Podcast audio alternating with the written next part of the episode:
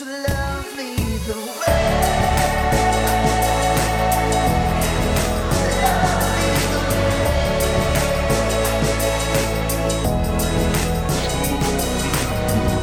everyone, welcome to our podcast for this week. Hope you're doing well wherever and whenever you are.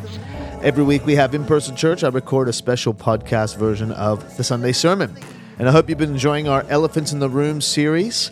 And we use this term to refer to topics and problems and people that are so obvious yet no one wants to address it. And there are a number of hot topics that we don't talk a lot about in church life, and we've been talking about them. We've gone over suffering and evil, we've gone over end times and politics and miracles. And you can catch up on all of those in our previous episodes of the podcast. And it's interesting how you could be in church for a long time and never hear about any of these. And why is that? Well, it's difficult, it's not popular. We've talked about this, you know. A huge one is, is it takes maturity and humility to love and serve someone I disagree with or have a difference of opinion on, uh, with. And so we just often don't talk about our disagreements. But I believe we can find hope in the midst of tricky topics.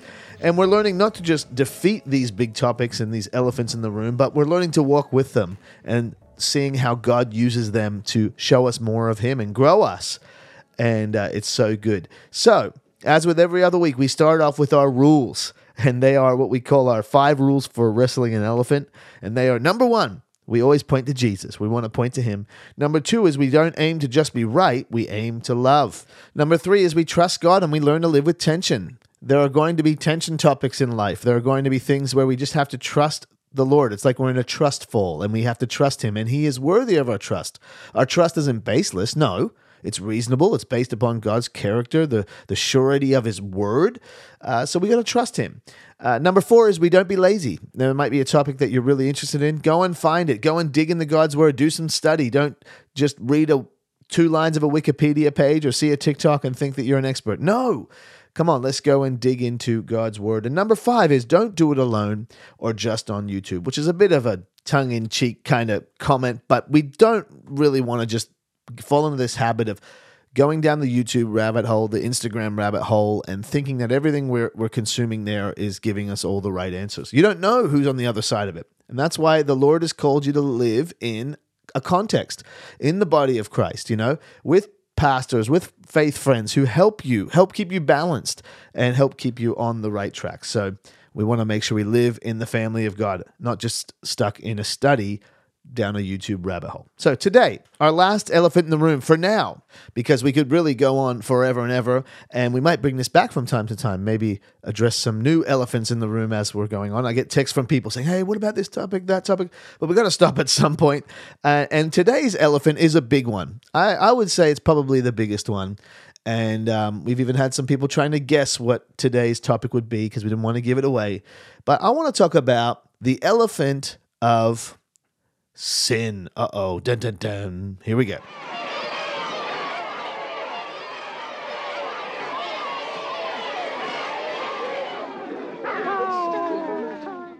Matthias, son of Deuteronomy of Gath, Do I say yes? Yes. Yes. you have been found guilty by the elders of the town of uttering the name of our Lord, and so as a blasphemer, you are to be stoned to death. Look, I'd had a lovely supper, and all I said to my wife was that piece of halibut was good enough for Jehovah. Blasphemy! He said it again. Gotta love a little bit of Monty Python to break the ice. Classic one there. You can just look at that Monty Python stoning scene or something. It's pretty funny. Uh, we played it in church uh, on Sunday just to kind of, you know, loosen the mood a little bit. But I wanted to play that clip because that's what we're not doing today. Uh, we're not about to start stoning each other for our sins, all right? So take a deep breath um, because we all struggle with sin.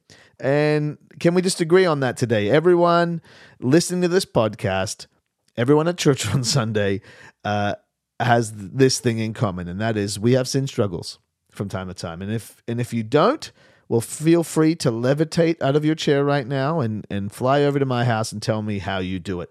But it's it's strange that sin can become an elephant in the room when we all struggle with it.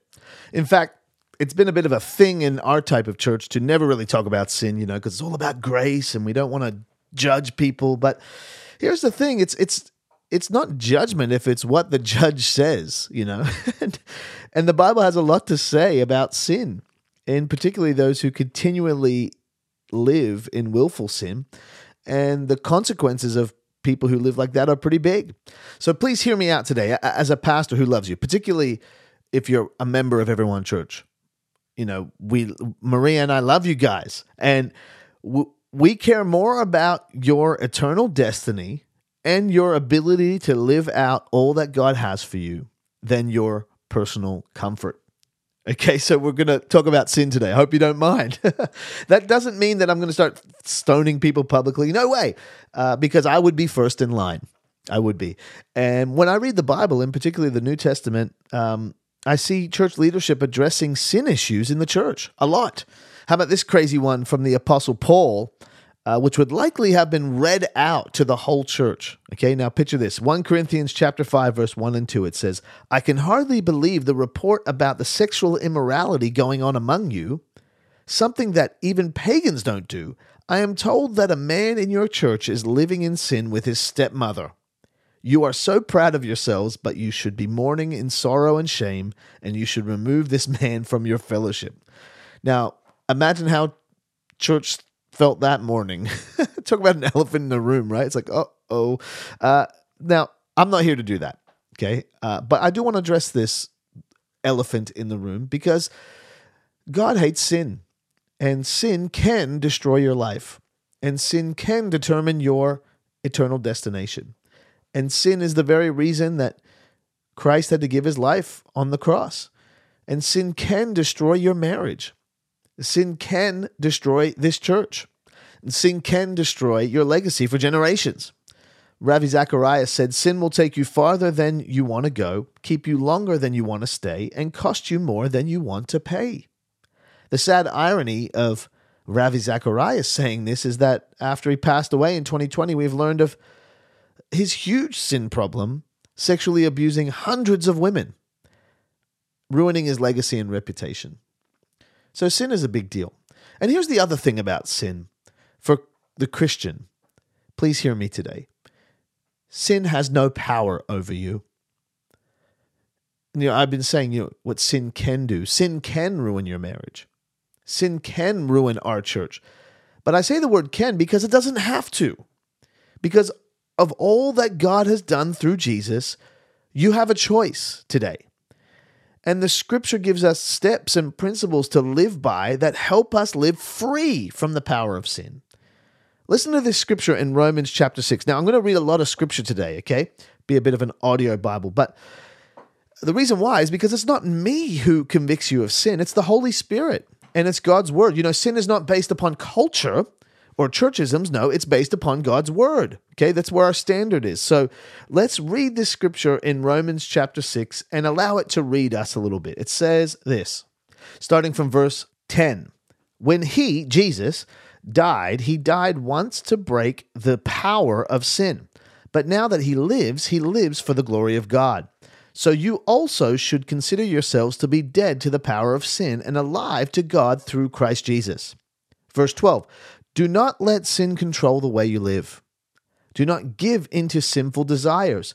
Do not let any part of your body become an instrument of evil to serve sin. Instead, give yourselves completely to God. For you were dead, but now you have new life.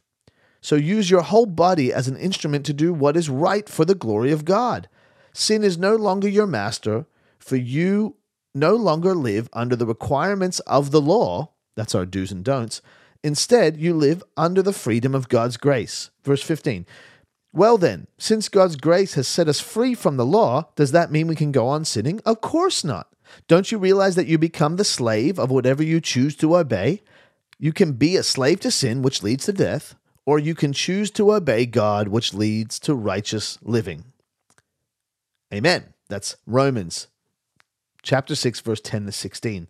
Oh, yeah, sin can ruin your life if you allow it to. And a person without Christ has no choice. A non Christian is spiritually dead, and their sin will inevitably destroy them. But you, but you, Christian, if you have Christ in you, you have an option. Now, I'm not talking about the option to just go on sinning and not think about it and live arrogantly under what you perceive to be grace and just apologize to God every day. No, I'm talking about the option to really live free, free from guilt, shame, and enslavement to sin. And you live free, not just emotionally or in your conscience. No, you live free because God gives you the option to change the way you live. Please hear this today. When you're not in Christ, when you're not a Christian, you're, you're spiritually dead. You can't not sin. But when you accept Christ, you are spiritually alive and the Holy Spirit is in you. And that means you can't go on sinning. It's not in your DNA anymore. And I've seen many Christians who live in a sinful state and situation, and myself included. And, and we think that God's grace is just a free pass to do what we want with no consequences. And those scriptures say that you actually become a slave to what you obey. So this brings about some big questions, and I want to go through them quickly today. Number one is what actually is sin? Like, really, really? And number two is can a real Christian continue to live in sin? I think that's an important question. Number three is what can I do to live free of sin's power in my life? Okay, because we all struggle from time to time. So let's start with the first. Number one, what actually is sin? Like, really, really, not just culture or churchisms, because there are three main words used in scripture to define sin. Number one is iniquity, uh, which is evil behavior. Another one is transgression, which is breaking trust with God.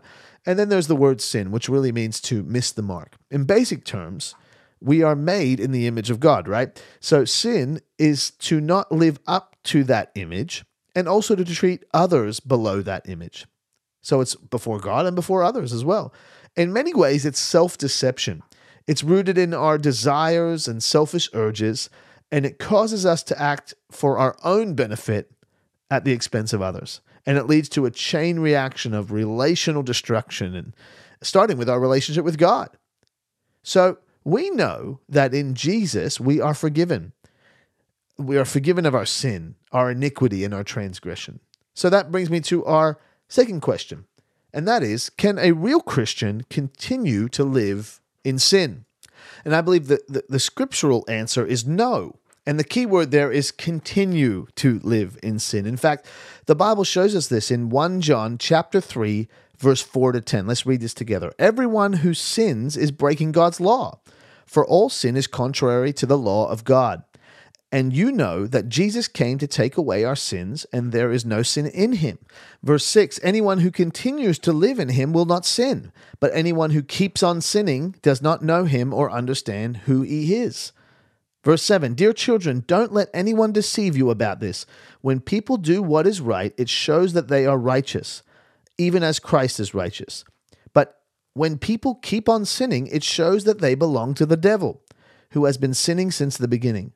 But the Son of God came to destroy the works of the devil. Those who have been born into God's family do not make a practice of sinning because God's life is in them. So they can't keep on sinning because they are children of God. So now we can tell who are children of God and who are children of the devil. Anyone who does not live righteously and does not love other believers does not belong to God. Wow, that's a big one, right?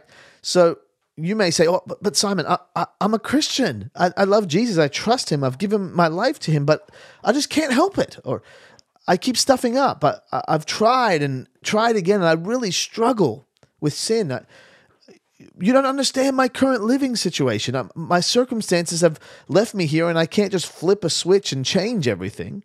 I get it. I get it. I do. Uh, me too. Me too. So let's address this final question, and that is what can I do to live free of sin's power in my life as a Christian? Now, we don't want to slip into this works based Christianity that is filled with fear and worry because we are free from law and we live under grace and we could never earn our own righteousness. So, here are a few things that I believe scriptures show us that we can practically live by, and they all start with S, which is super. Super, super. Number one is we need to surrender to Jesus. It says in James chapter 4, verse 5 to 10, it says, Do you think the scriptures have no meaning? They say that God is passionate that the spirit he has placed within us should be faithful to him. and he gives grace generously, as the scriptures say. God opposes the proud, eh, but gives grace to the humble. Verse 7 So humble yourselves before God, resist the devil, and he will flee from you. Come close to God, and God will come close to you.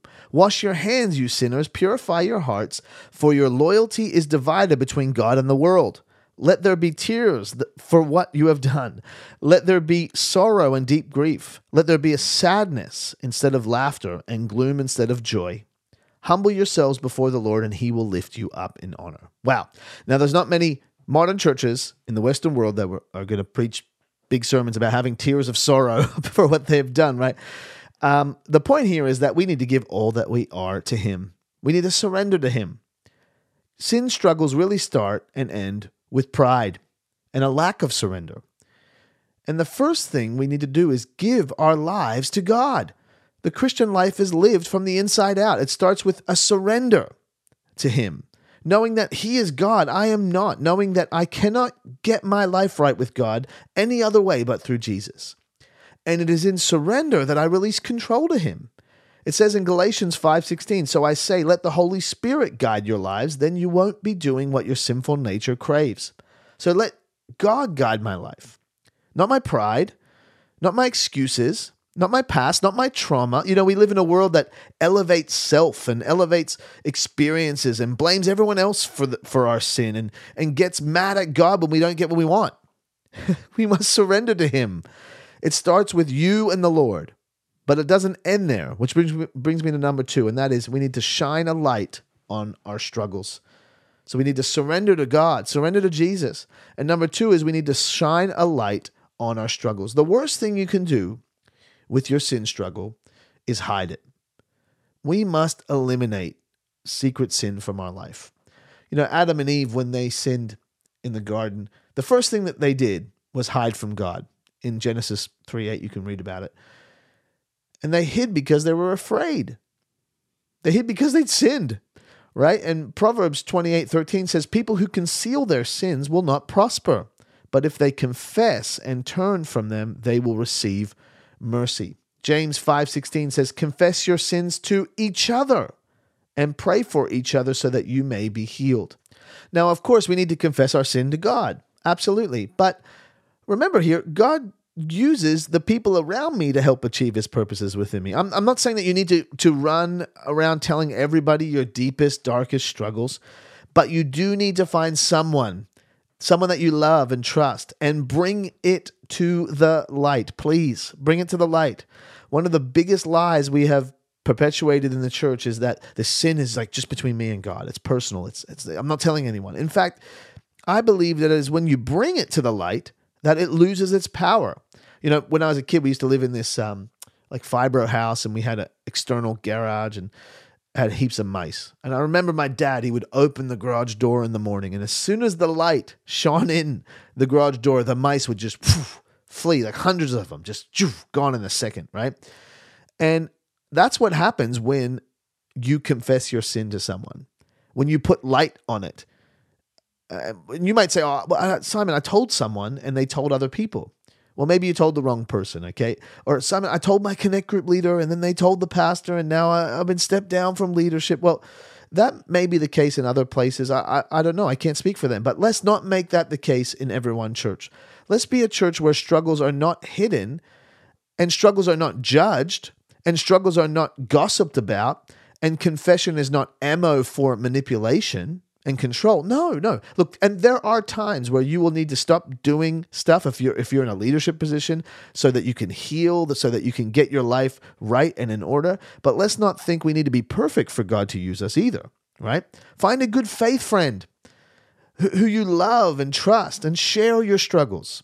Not just to glorify them, but to move forward and say, man, have an accountability partner. Have somebody who's who asks you, hey, how are you going with this area of your life? So surrender to Jesus. Number two is shine a light on your struggles. And number three is supplement your faith. So surrender, shine, and supplement. Now, this is a big one that we often forget about.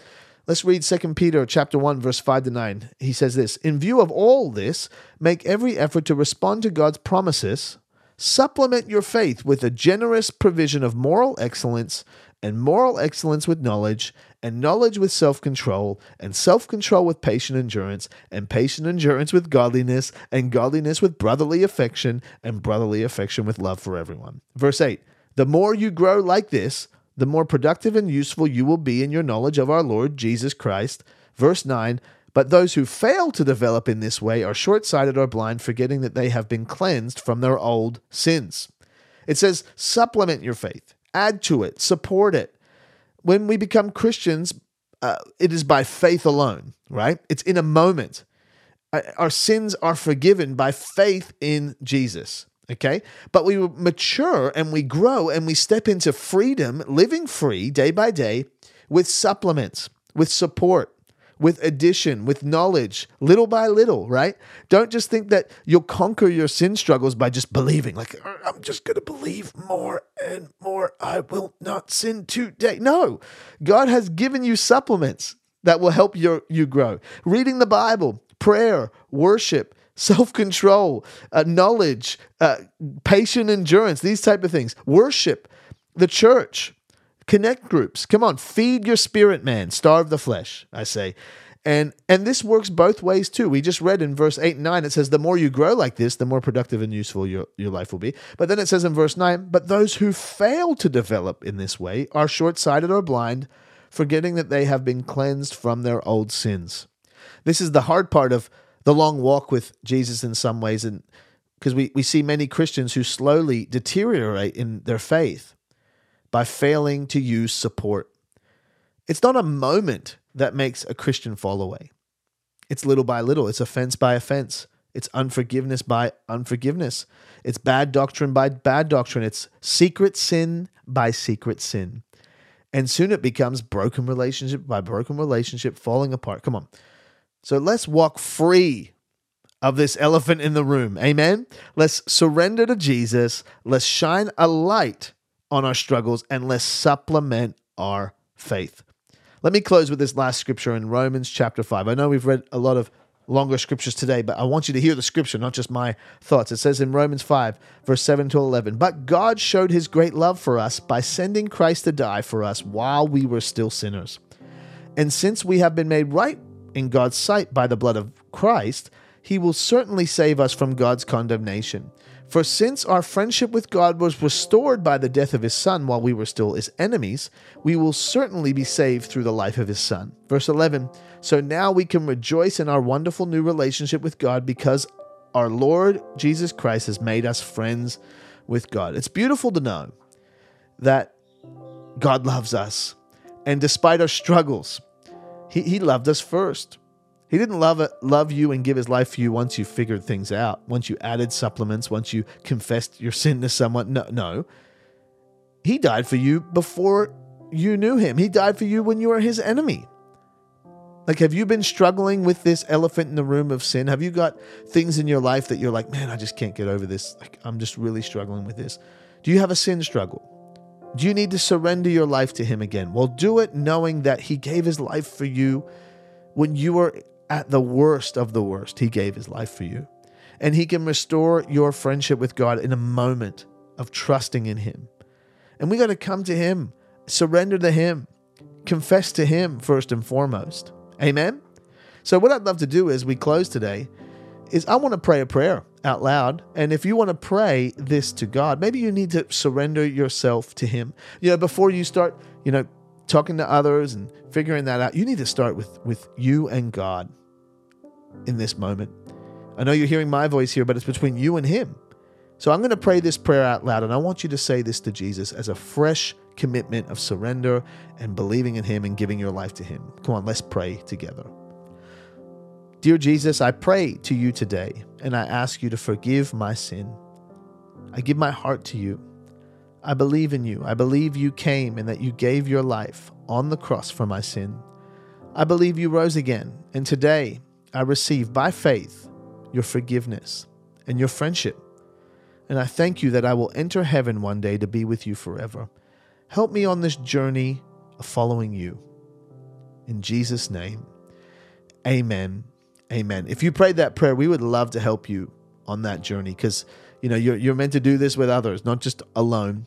Uh, we'd love to send you a Bible. We'd love to you know get you in a connect group, particularly if you are you know interested in Everyone Church. Come and visit us on a Sunday. Come and be with us in person, and we'd love to help you on that journey of getting to know Him. Amen. Amen. Well, I hope you've enjoyed our series, all six parts so far. If you've missed one, make sure you check it out. And we might get into some more later. But for now, we're going to put the elephants to sleep. Hopefully, we were just enough of them to keep us going for a while. And I hope you have an amazing, amazing week. And we hope to see you soon. Be blessed.